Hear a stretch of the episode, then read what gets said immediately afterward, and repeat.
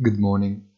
Another day of pain on the fixed income markets after the European inflation data that confirms what has already been seen in Germany and the trend of labor market and wages in the United States that stress the Fed's fears.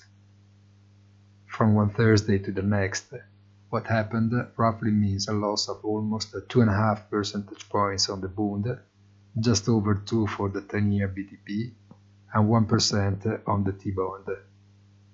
These are just three examples of the overall picture, without great differences.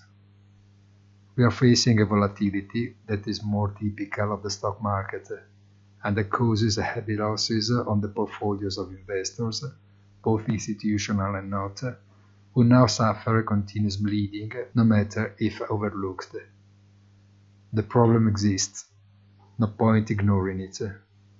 It is only a matter of time having to face the consequences. Have a very nice weekend and don't forget our weekly commentary punto della settimana on our site easy-finance.it.